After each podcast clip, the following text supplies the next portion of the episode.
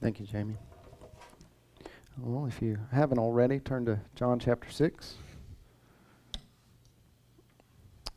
And we'll be covering a kind of a wide path of text this morning. Um, so let me let me give you my goal for this morning, and and then kind of give you just a brief outline. Um, because the, the, the, the area we're in this morning in, in, in a lot of evangelical churches is a, is a very hotly debated area. Um, it, it deals a lot with uh, it deals a lot with election, um, and so we're here this morning. And as you know, as we preach through the Bible, we we we come to texts and we can't ignore them. You know, we, we have to deal with them, and and and we should. And I, I hope to lift up and show that there are wonderful treasures in this text that every Christian should lay hold of. Um, so that, that's, that's one of my goals this morning. Um, but specifically, here's what I'd like to do. I, I want to provide a balanced approach to understanding the genuine of, uh, offer of the gospel to all people and the salvific call of God through that very same gospel.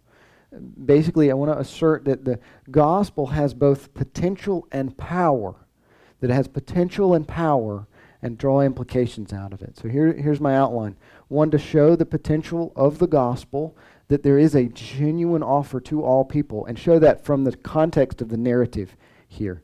Um, I want to show how Jesus sort of pivots in verse 36.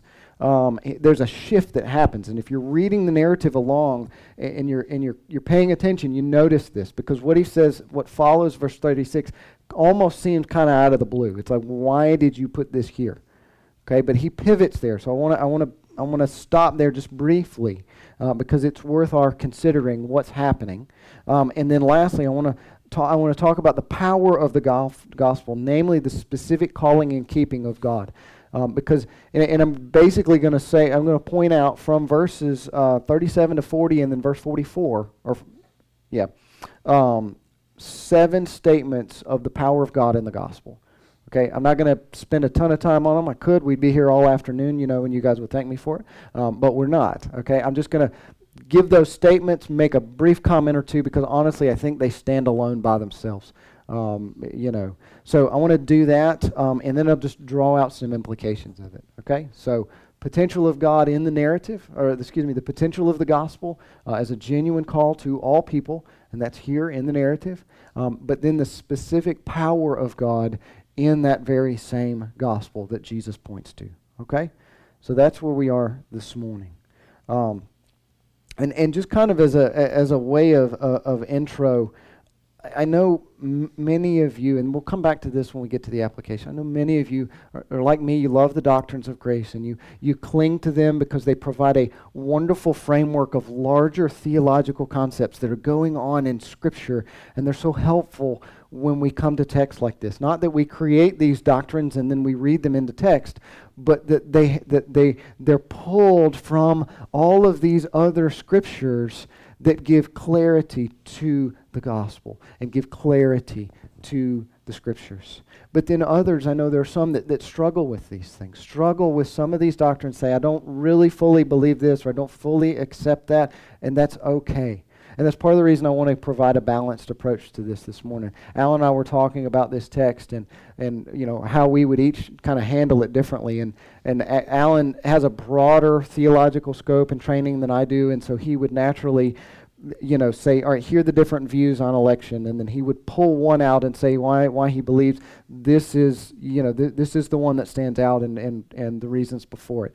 Um, I'm, I'm not broadly spectrum like Alan is, and so that's not my natural bent. And so my natural bent is to go to the text itself and say, I'm going to pull one view out of it and argue here's why I think this is this this makes the most sense from this text. I'm not going to give a larger, you know, topical sermon on uh, on the doctrine of election, but just go right here and say, okay, well, what can we say is true in this text?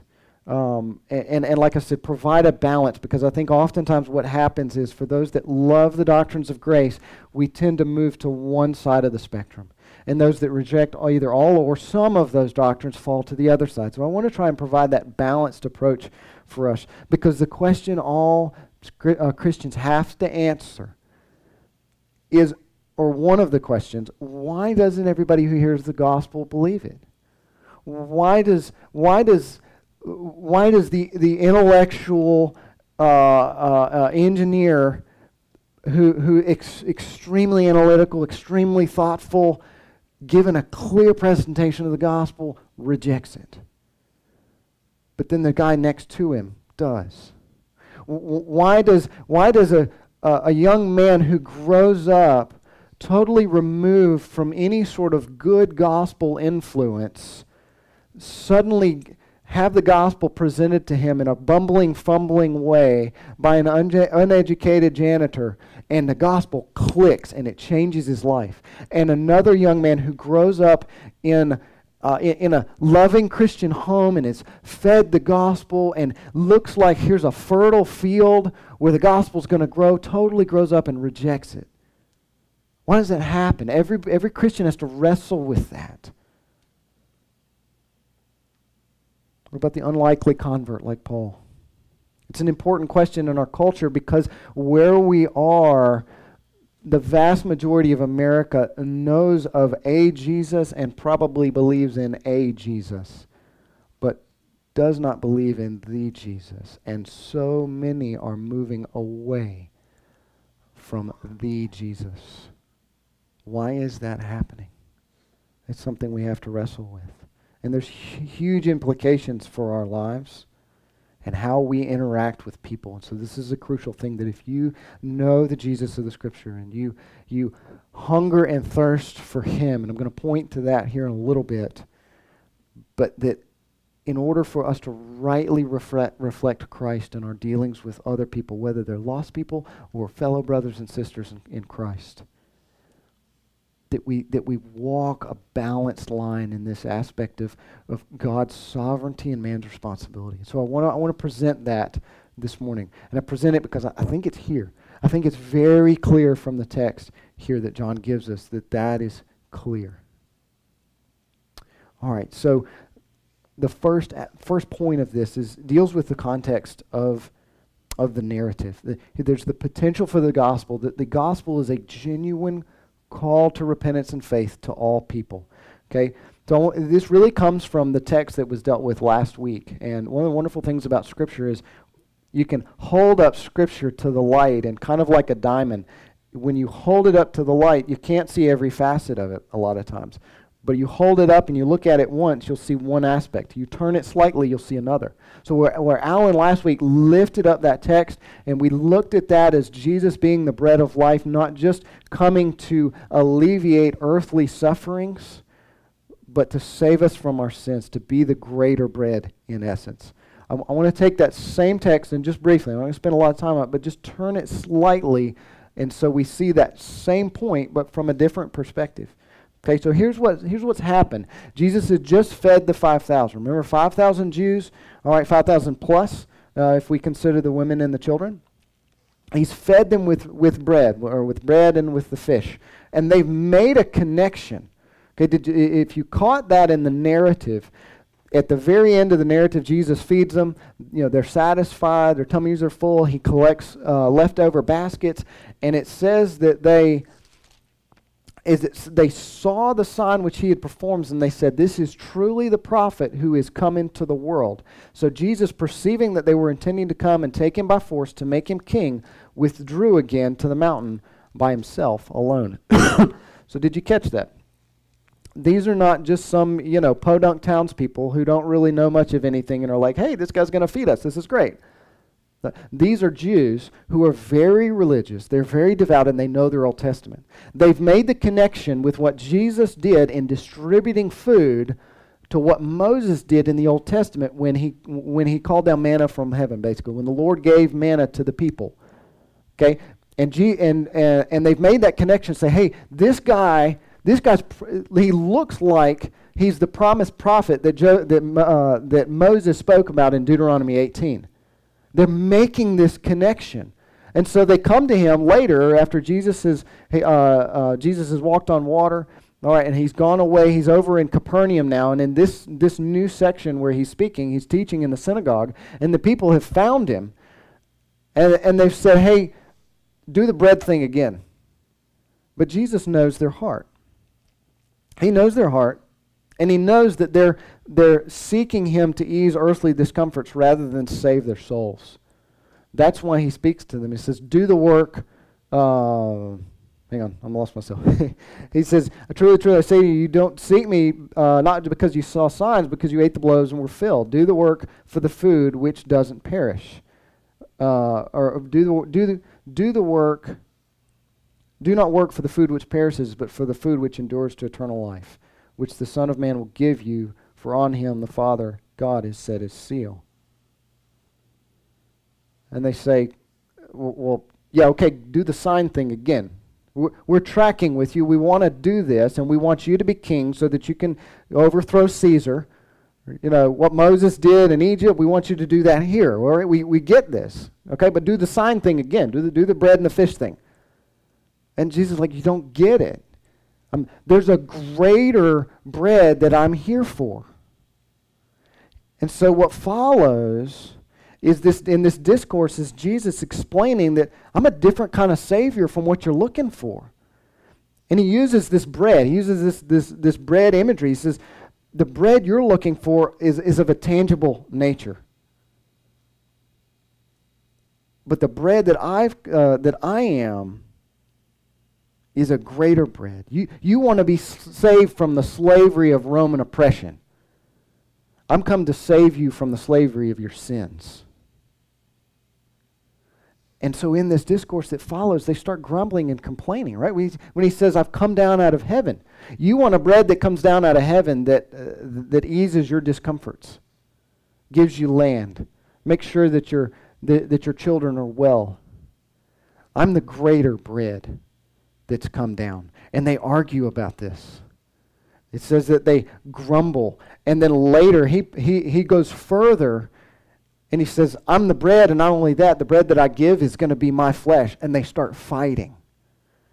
They start fighting amongst themselves. You see, what's happening is most of the people, and, and as we go through this, and I want to preach more on this next week, what we see in this narrative is most of the people who had been following Jesus at this point, they desert him. But some begin to see him a little more clearly. They begin to see just how great a Savior he is. And so, what you see in this narrative is Jesus is making a genuine offer of the gospel to everyone who's present. All of these people. That's when he says in verse 35, that's why I asked Jamie to, to, to start there. He said, Jesus says to them, I'm the bread of life. He who comes to me will not hunger, and he who believes in me will never thirst. That's a genuine offer of the gospel to people. He, anyone who hungers and thirsts, not for the bread which perishes, but for the bread that doesn't perish, come to me. It's a, it's a genuine call to everyone. But they're responsible for how they respond. Verse 36, he says, But I said to you, You've seen me, yet you don't believe. It's Jesus who sees into the hearts of Sam and Jennifer and, and Tiberius, and I mean, I don't know the Jews' names, you know, but all, these individual people who are out here, and he's going, I'm seeing into your heart. The vast majority of you, you're not believing. But there are some who are hungering and thirsting for more than, than what they were initially thinking. And so that, that's, that's important for us to recognize that, that Jesus here, especially if you, if you love the doctrines of grace, and if you're a big touter of election, there is a there is a general call of the gospel that Jesus is giving here. That's a real call. Okay? He's not just kind of playing the line. This is a real call to all people. All right? But then in verse 36 he pivots. He shifts. And he says, but I say that you, that you have seen me and yet you don't believe. And then he begins these statements of the power of God in the gospel. But let's pause right here at the pivot because what's happening in the, happening in the narrative so far is Jesus is he's giving this call. He's giving this call. He's trying to explain to the people, I'm greater than what you're looking for. And he's getting ready to make that very graphic, very specific, and many people are going to leave him. And so to the casual reader, it begins to look like God's plan is failing. Right? God sent his son into the world to save the Jews, and the Jews aren't believing him. What, did, what does John say in the beginning of, uh, of his gospel? He came to his own, and his own did not receive him. By the way, this is the same line of argument that, that Paul makes when you get to Romans 9. He, he gives this, chapters 1 through 8, just this phenomenal explanation of the, of the fall of man and how sinful man is. You know, from the Gentile to the Jew, uh, all are under sin, and the glory of God in the, go- in the gospel and justifying. And, and, and that in Romans 8, just this wonderful chapter of the blessing of redemption and all, all, all, that's entailed in there. Nothing can separate us from the love of God. And then he hears his accuser standing there going, well, wait a minute. What about the all these Jews are not believing? If the power of God in the gospel is so strong, why are so many not believing? And that's where Roman not, Romans 9 comes from. Now, we're not in Romans 9, so I'm not going to go there, but it just, just to show you that if you've heard arguments regarding election from Romans 9, it's not out of the blue, that this is in other places in Scripture. Okay, but we're going to stay, we're going to dance right here in, in John 6, because this is, this is where we are. But I just wanted to point to that. So the question you get to here is Jesus is saying, All who come to, or all who hunger and thirst, come to me. But none are coming. At least the vast majority are not. So the question is God wills that people be saved. So can the will of God to save people be trumped by their unbelief? That's kind of the elephant that's in the room here. This is back to our question of why do some believe and some not? Does the final determinative factor in a person's salvation, and this is kind of the key question, what determines here? Is the final determinative factor in a person's salvation, does that rest on their absolute freedom to muster up faith within themselves? Or is it in the grace of God to open their eyes to the glory of salvation in Jesus? Said another way, is the, is the image of God intact enough that a person can, of their own free volition, without any, any intervention from God, see their need for Jesus and come to Him? Or did man's sin in the garden so wreck our hearts that, the, that only, uh, only, uh, only an intervention of God can bring us to repentance and faith? That's the, that's the question here. And, and many get hung up on this, the, the, this question, because we, we say, well, man's really not that bad. Man's re- there's, there's enough goodness in there that it can be reclaimed. This is why some of those doctrines are, are so important. The doctrine of total depravity doesn't say that man is uh, that, that man is as bad off as he can be, or that, that, that man is as bad as he can be, he's as bad off as he can be. Right? There's a common grace element that, that God lays on humanity that we're not all just complete murderers and thieves. But we're as bad off in our sin nature as we can be.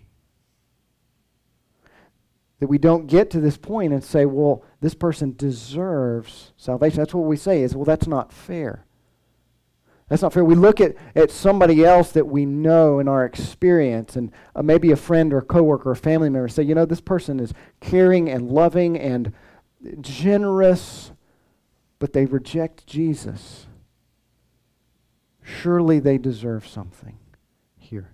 And, and I think if we're honest, we look at this person and go, this person is morally better than me, and I'm a Christian. And so if they deserve something, then surely I should deserve something. When in reverse, we should look at it and go, if God lays out that our goodness, that our moral horizontal goodness without His grace is as filthy rags, then how good is my goodness that I think that I have this side of the cross? It completely reshapes our understanding of grace, lifts high the value of Jesus in the gospel. So that's the question here. I get to this point with Jesus and he's talking with the people and they're not understanding. Is the will of God being trumped by the unbelief of man here?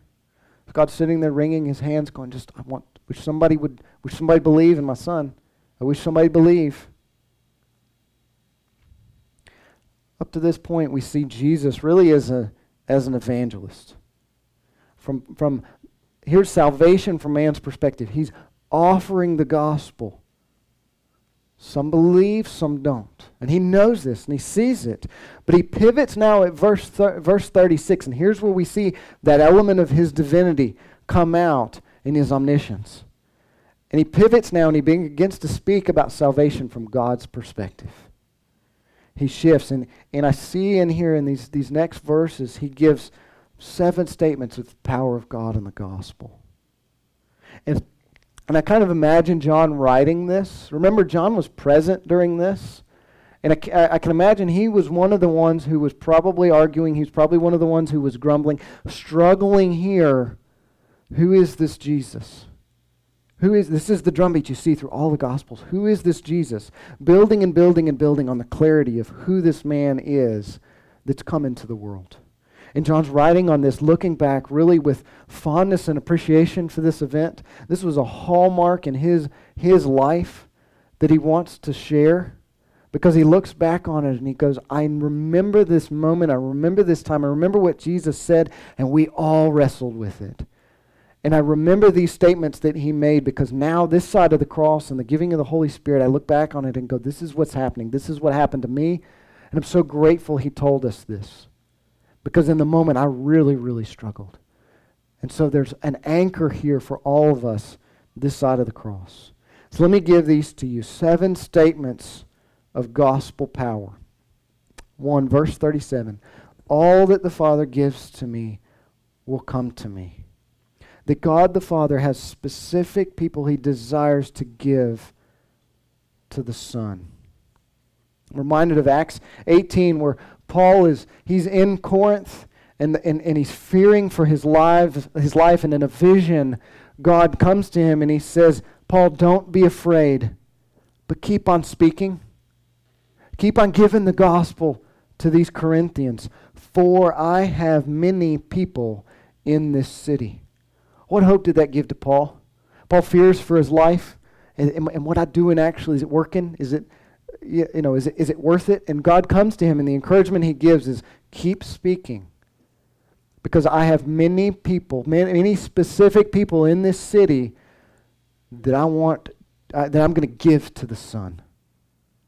I think of the woman at the well. When we, when we, when we preached on that weeks ago, an, an unlikely convert. And Jesus has a specific appointment with her. We could look at many, many. But this is an encouragement to us that God the Father has, has specific people he desires to give to the Son. The second one, still in verse 37, those that he give, that the Father gives, those the, the, the, the, the Father gives will come to the Son. He says, and the, and the one who comes to me, I will certainly not cast out. Those that he gives to the Son will come to the Son. I think of Hebrews 2 10 and 11. The author of Hebrews says, For it was fitting for him, the Father, for whom are all things and through whom are all things, in bringing many sons to glory. These are believers to perfect the author of their salvation through suffering. He's talking about Jesus. For both he who sanctifies, Jesus, and those who are sanctified are all from one Father. For which reason he, Jesus, is not ashamed to call them brethren. In the context of that, he's making declarative statements about the origins of believers. That doesn't really make sense unless God says, I have specific people I'm going to give to the, uh, to the Son, and they're going to come to you. They're going to come to you. Jesus, in that same section of Scripture, Jesus uh, uh, the writer of Hebrews quotes from the Old Testament and says of Jesus, where Jesus stands before the Father and says, Behold, all the children whom you've given to me.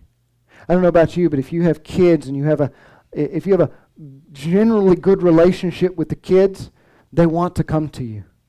You know, you see my, my daughter, she comes and she loves to come and hug me and kiss me. I kind of feel like she wants candy later. And sometimes she asks me for that, you know. But I think there's a genuine spirit that the Lord's given me this child and she wants to come to me. so it is with those whom the Father gives to the Son, that they want to come to the Son. The third one Jesus will not turn away anyone who comes to him. Those who come to me, I will certainly not cast out. How encouraging that is that? How much encouraging is that if you know your own story, your own struggles, and you look at yourself and you say, There's no moral perfection here. There's nothing in my history that warrants Jesus turning me away at the, at the foot of the cross. he says, Anyone who comes to me, I won't cast out.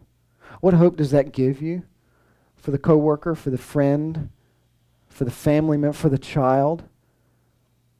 That you look at and just go, is there any hope here? If they, if they could only come to the cross, to the foot of the cross,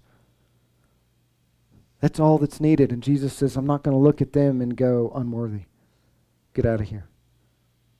Anyone who comes, I'll, I'll bring them in. I'm, I'm not going to turn you away because you're ugly. I'm not going to turn you away because you're unfit. I'm not going to turn you away because of. No, no, you're welcome. Come into my sheepfold. That's so encouraging. But I find this I find the next one even more. This this one when I was looking at this one really just hit home with me. The next one. That the that the son receives you because he submits to the father's will. Look at this in verse 37 he says, "The father all that the father gives to me will come to me, and the one who comes to me I won't cast out." Now let me ask you this, why? Why does Jesus not cast you out? In verse 38, he says, For I have come down from heaven not to do my own will, but the will of him who sent me. Do you see that? Jesus doesn't cast us out because he submits to the will of the Father. It's the will of the Father that, the, that, that, that he welcome anyone who comes to him. You know, oftentimes in, in our culture, we, we talk about submission and we, we treat it as an ugly, dirty word. Uh, let, let me ask you, how are you doing at submitting to, to God this side of the cross, if you're a Christian, in, in moral conformity? I'll be honest, I'm struggling. Me? I don't do that well. I constantly have to go back to the to the gospel. I have to constantly going back to the admonishments. Put on the new self. Put on the new self, Austin. You're new in Christ. You've been clothed in his righteousness. Now live out of that. And I go through the battle of everyday life, and I get to the end of the day. My shield's got dents in it. My helmet's cracked. Uh, my sword's not as sharp as it should be. But, uh, that my submission to the will of God is, is weak, and sometimes it's even just broken. But the Son is perfect in his submission. We, we treat submission like it's a weak virtue. I'll tell you, it's probably the strongest virtue that I have ever seen. Because Jesus submits to the will of the Father and he doesn't turn us away. Isn't that wonderful news? Isn't that glorious? He's completely faithful to the will of the Father. Now, let's not throw the baby out with the bathwater. It's not that the, the Son has this wonderful will to save us and the Father wants to crush us. The Father, in his justice, must destroy sin. But it's it, within the context. I'm not going somewhere else. This is the context of what Jesus says. It's the will of the Father to save people. And he does it through the calling and the keeping of the Son. It's not that the Father's will and the Son's will are in direct opposition. They're in the same. In fact, they have to be in the same for the gospel to work. So there's a golden virtue in this. That Jesus has come down out of heaven to, to keep or, or to do the will of the Father. And that's to save people. That all who comes to him, he's not going to turn you away.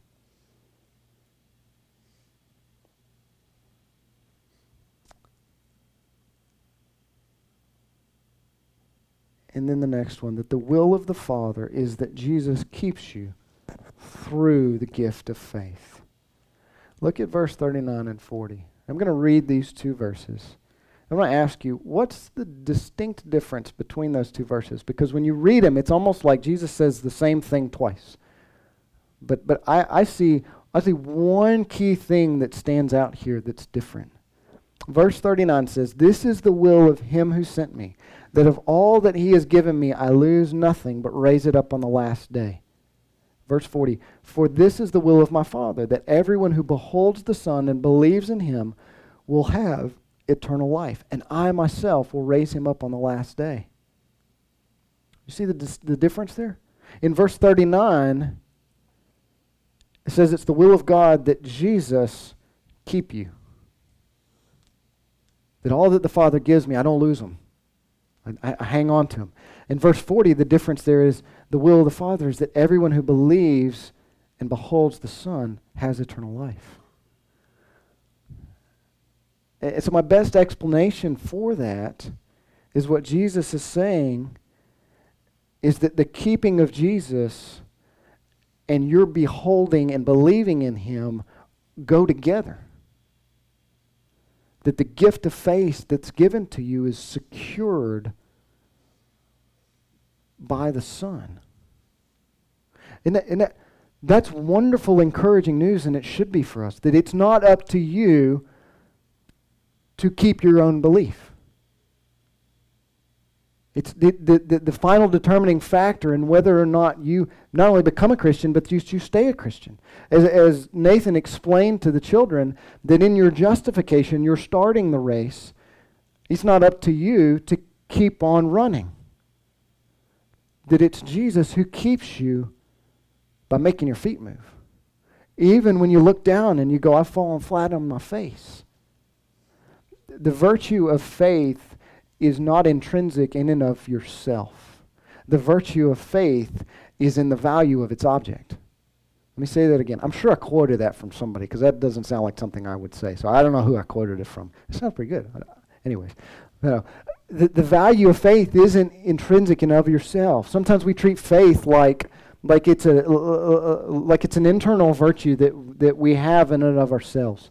You know, almost like the ability to run fast, or you know, in intelligence to make a hundred on a math quiz, or you know, anything like this. But the the virtue of faith is in the value of its object.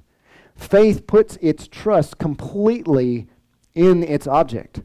Therefore, any virtue that you can point to in faith goes straight through that person to the object you put it put you put your faith in, namely Christ.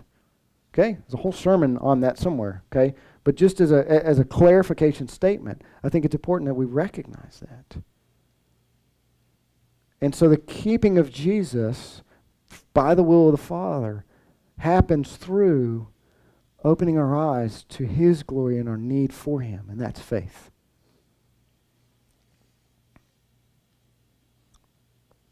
Number six, the end goal of His keeping us is to be re- is to be resurrected to new life.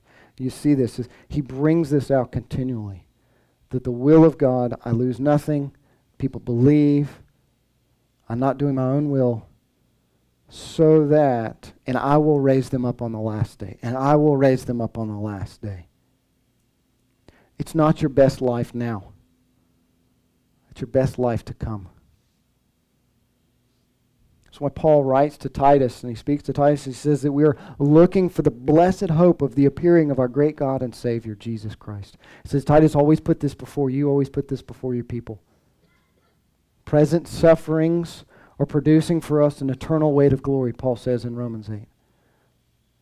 Okay, our best life for us, our best life for, for our relatives who are aging and who are showing signs of coming towards the end of our life, and we want them to hold on, and, and that is a good thing. But our greater hope is that they would know Jesus and that they would, they would cling to him so that on the last day he might complete his task and raise them up. Jesus says, I'm going to keep you for that purpose, to resurrected new life. And then the last one. Those who come to God for salvation come because God draws them by making the general call of the gospel an effective call.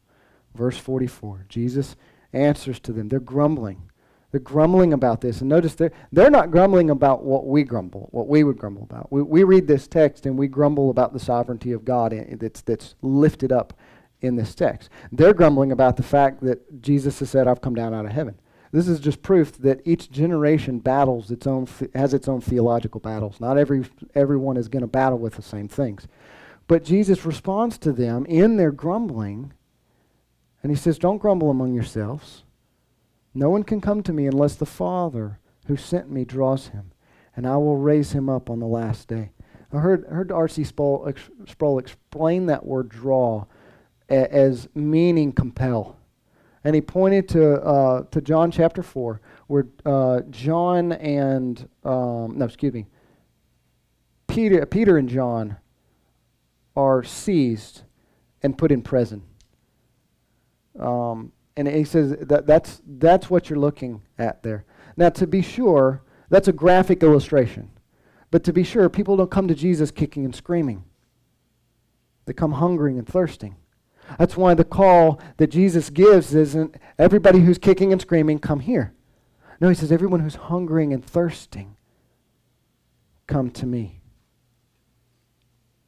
As a, as a footnote here, what Jesus moves to right after this is, is really eye opening.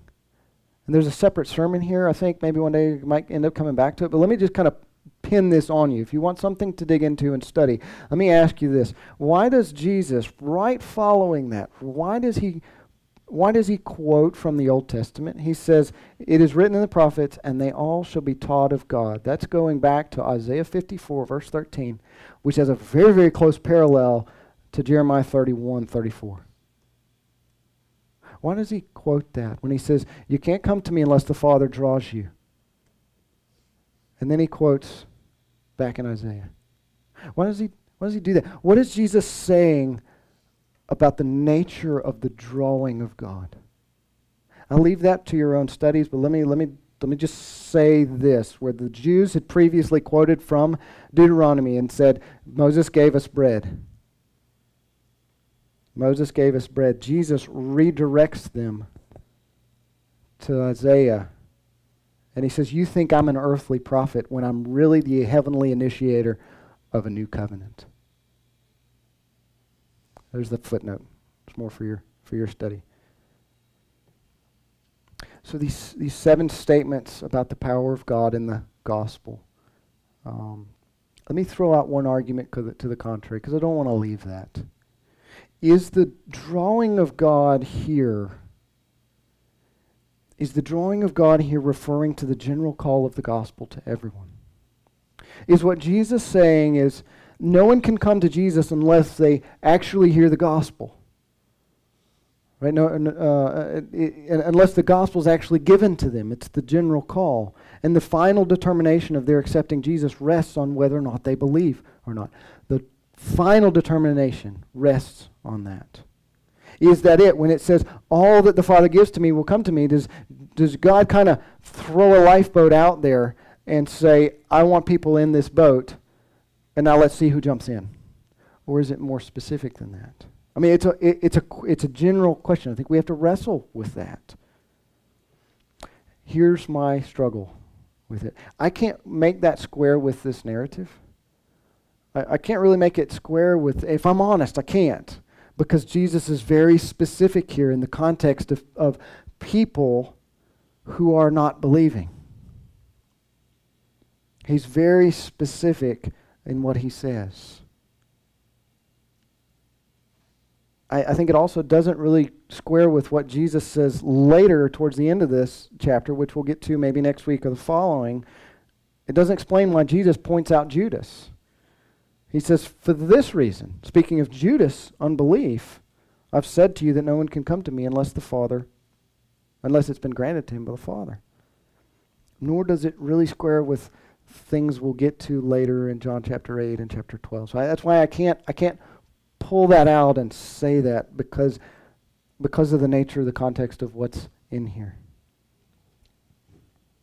So I'll, I'll move on from that. Let me make let me make some implications, but put a, a summary statement. When, you read this, read what Jesus says and the power of God in the gospel. Let, let me say that I think I think it's true.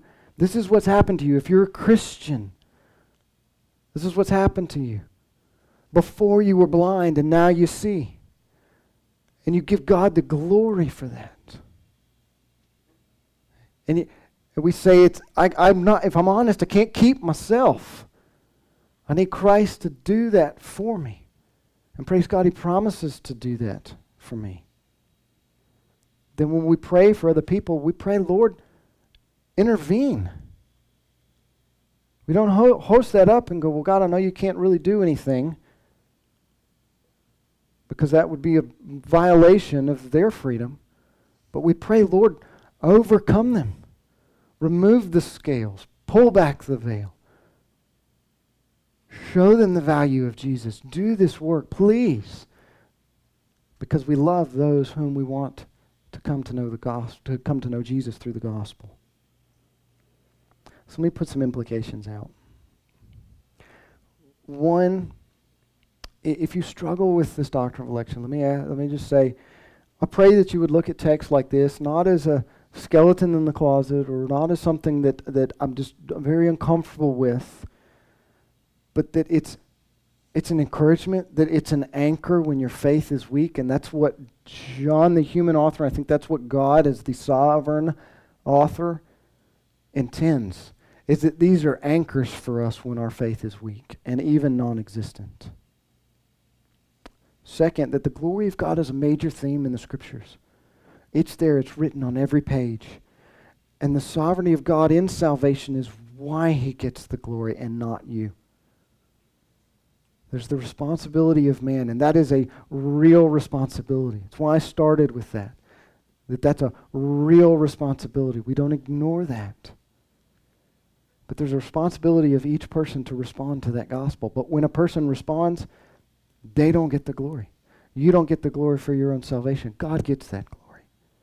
And it's because he opens your eyes to your need for Jesus and coming to him. Let me shift because I, I, I know there are many who l- love those doctrines of grace and cling to them. But, but like I said early, there's our tendency to move to one side of that balance or the other. So let me say this.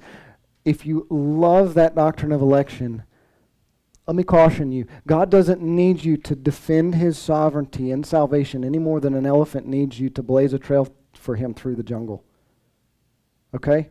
Doesn't mean we can't have conversations about him. But here's what happens. Oftentimes, when you, when you love that doctrine, you get into a conversation with somebody and it becomes a heated debate with somebody who challenges that doctrine. And what happens is there's a debate that ensues that basically has the flavor that elect that whether or not this person conforms to your understanding of election is a determinative factor in their salvation. Let me encourage you resist the temptation to go there first. Resist that temptation and ask rather or, or try and direct that conversation.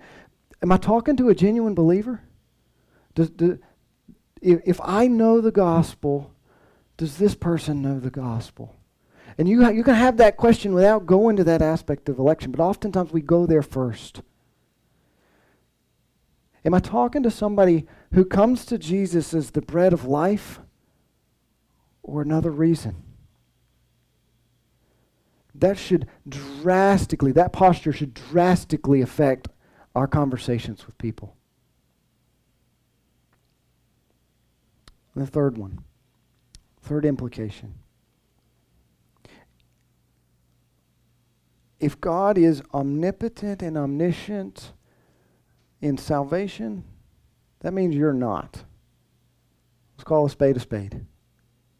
So run from the temptation to confer that sovereignty on yourself or anyone else when it comes to the potential of the gospel. I say this because this oftentimes reflects our conversations with people. That this doctrine and what's, what's, what Jesus is saying here should produce, produce warmth and deep concerns for the souls of people. When in oftentimes what happens is we run the other direction and it, we become very cold and callous. That's the honest truth. But it should produce warmth and genuine deep concern for the souls of people. When you look at people, you don't know what's happening in their hearts. You can't really see that. And, and if you look at Scripture, this is a drumbeat that goes throughout Scripture. This is why Paul can write to the Galatians. And the Galatians who are moving away from the, gen, from the true gospel, and yet he still calls them brethren. Right? It's how the author of Hebrews can plead with his audience to have faith and yet, when they're turning away from Jesus, and yet have confidence that, as, as he says in, in uh, Hebrews 6, that God is not unjust so as to forget you. He's, he's confident they're going to bring him, bring him to repentance. In fact, the only place where we really see that omniscience shown is here with Jesus. And it's for a reason. It's because he's divine. It's to highlight his divinity. And yet, even here with the very Son of God, who looks out and he knows the hearts of every single person that's there, he's looking at Judas and he sees him. And yet, he gives the general call of the gospel. There is a warmth there and there is a deep concern for the souls of people. Do you see that balance? That's the key thing I want us to see is to see that balance. Christ is modeling both evangelism and discipleship for us here. And it warrants us seeing it and recognizing it. The same sun that hardens clay softens wax. So when the gospel is given, this is what it does. Now, the phenomenal thing, and this is where the metaphor breaks down, is the phenomenal work of the gospel is God taking clay, Ezekiel, I think, if I'm thinking right, and stone hearts, and turning it into wax. Right? Okay, but you're not sovereign. You can't see that. And so having the deep concern for people and knowing that if this person is going to be saved, it's through the general call of the gospel. And that's my responsibility. I'm a conduit. I'm, I'm a big pipe or small pipe that has the, the, the, that has the power of the gospel simply to just give it to someone else and pray, Lord, save this person. Do your work with this person. As Jesus gives the example in the parable of the, the sower, he goes out into the field and he sows the seed and he goes to sleep and he rises in the morning and the crop's grown. He doesn't know how it happened. He just knows that it does. It's the same way with you. If you're a Christian and there are people that you say, I wish this person would be saved, then, know, but God's got to change their heart. Go sow seed. Are you sowing seed with them? Because if you believe God's sovereign in the gospel, then he does it through means, and the only way he's going to do it is through your giving or someone else's giving of the gospel. Don't chuck that out the window. And the last one. And this is just really a summary. I encourage you to posture, posture yourself towards people as if their salvation depends on their ability to see Jesus. That's where Paul, he said, oh, we will strive with you you know, he'd go into the synagogues and he'd argue with people. I don't think that was in a, let me just try and trump you with a whole bunch of verses. Let me try and explain Jesus from the scriptures to you. Posture yourself towards people as if their salvation depended on their ability to see Jesus. Help them to see. But speak and pray with the confidence that it's God who draws people to the Son, and it's the Son who keeps them through faith that balanced understanding of the gospel and, and God's work in salvation is what we need. It keeps us rooted when those when we look out across the culture and so many leave. God's word isn't failing. He's sifting. And we fall on our knees and pray, Lord, keep me faithful. Keep me faithful because in the midst of the sifting of culture, I know my own weakness and my own temptation, and I don't want to leave. But I feel the tug. Lord, keep me. And He sends you to the Scripture. He sends you to His Word. And He sovereignly works in such a way that the next day you go, Lord, thank you. I praise you, Lord. And we interact with people, whether they're lost or whether they're saved, whether they're struggling in their faith or whether they have none at all.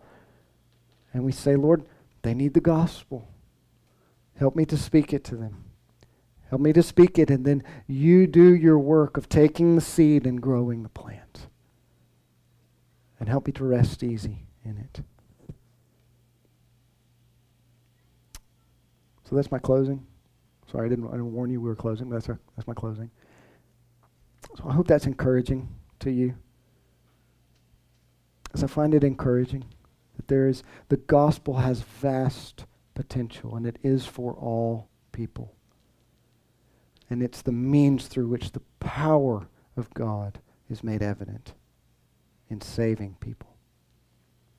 So let me close with a prayer and then a benediction. Father God, I thank you. Thank you, Father, that you are merciful and that you are kind and you are just. And that, Father, you have seen fit to save people through the giving of your Son. I thank you that it's your will to save souls. And that you give people to the Son. And the Son doesn't turn them away no matter how ugly their life looks. Because the Son submits to your will to save souls. And that He keeps us through the gift of faith, so that at the end of the day, every knee will bow and every tongue will confess that Jesus Christ is Lord to the glory of the Father. I don't see any other way that that happens in Scripture, Father. It's why I cling to the doctrines I cling to. Because I see it so clearly. Pray, Father, that pray, Father, that we would cling to your word. We would cling to your scriptures, cling to your promises. Even when we don't fully understand them, even when we f- can't fully square one with another, that we look at the scriptures and say, this, it's here, it, it works because people are being saved and the gospel is going forth and you are getting glory. I can't explain all of it, but I see it and so I trust in it. May it be so for us, Lord. Thank you for your grace, and I thank you for your mercy. I thank you for the potential of the gospel, that it is for all people. And I thank you, Father, that your power is in that very gospel. It's in Jesus' precious name that I pray. Amen.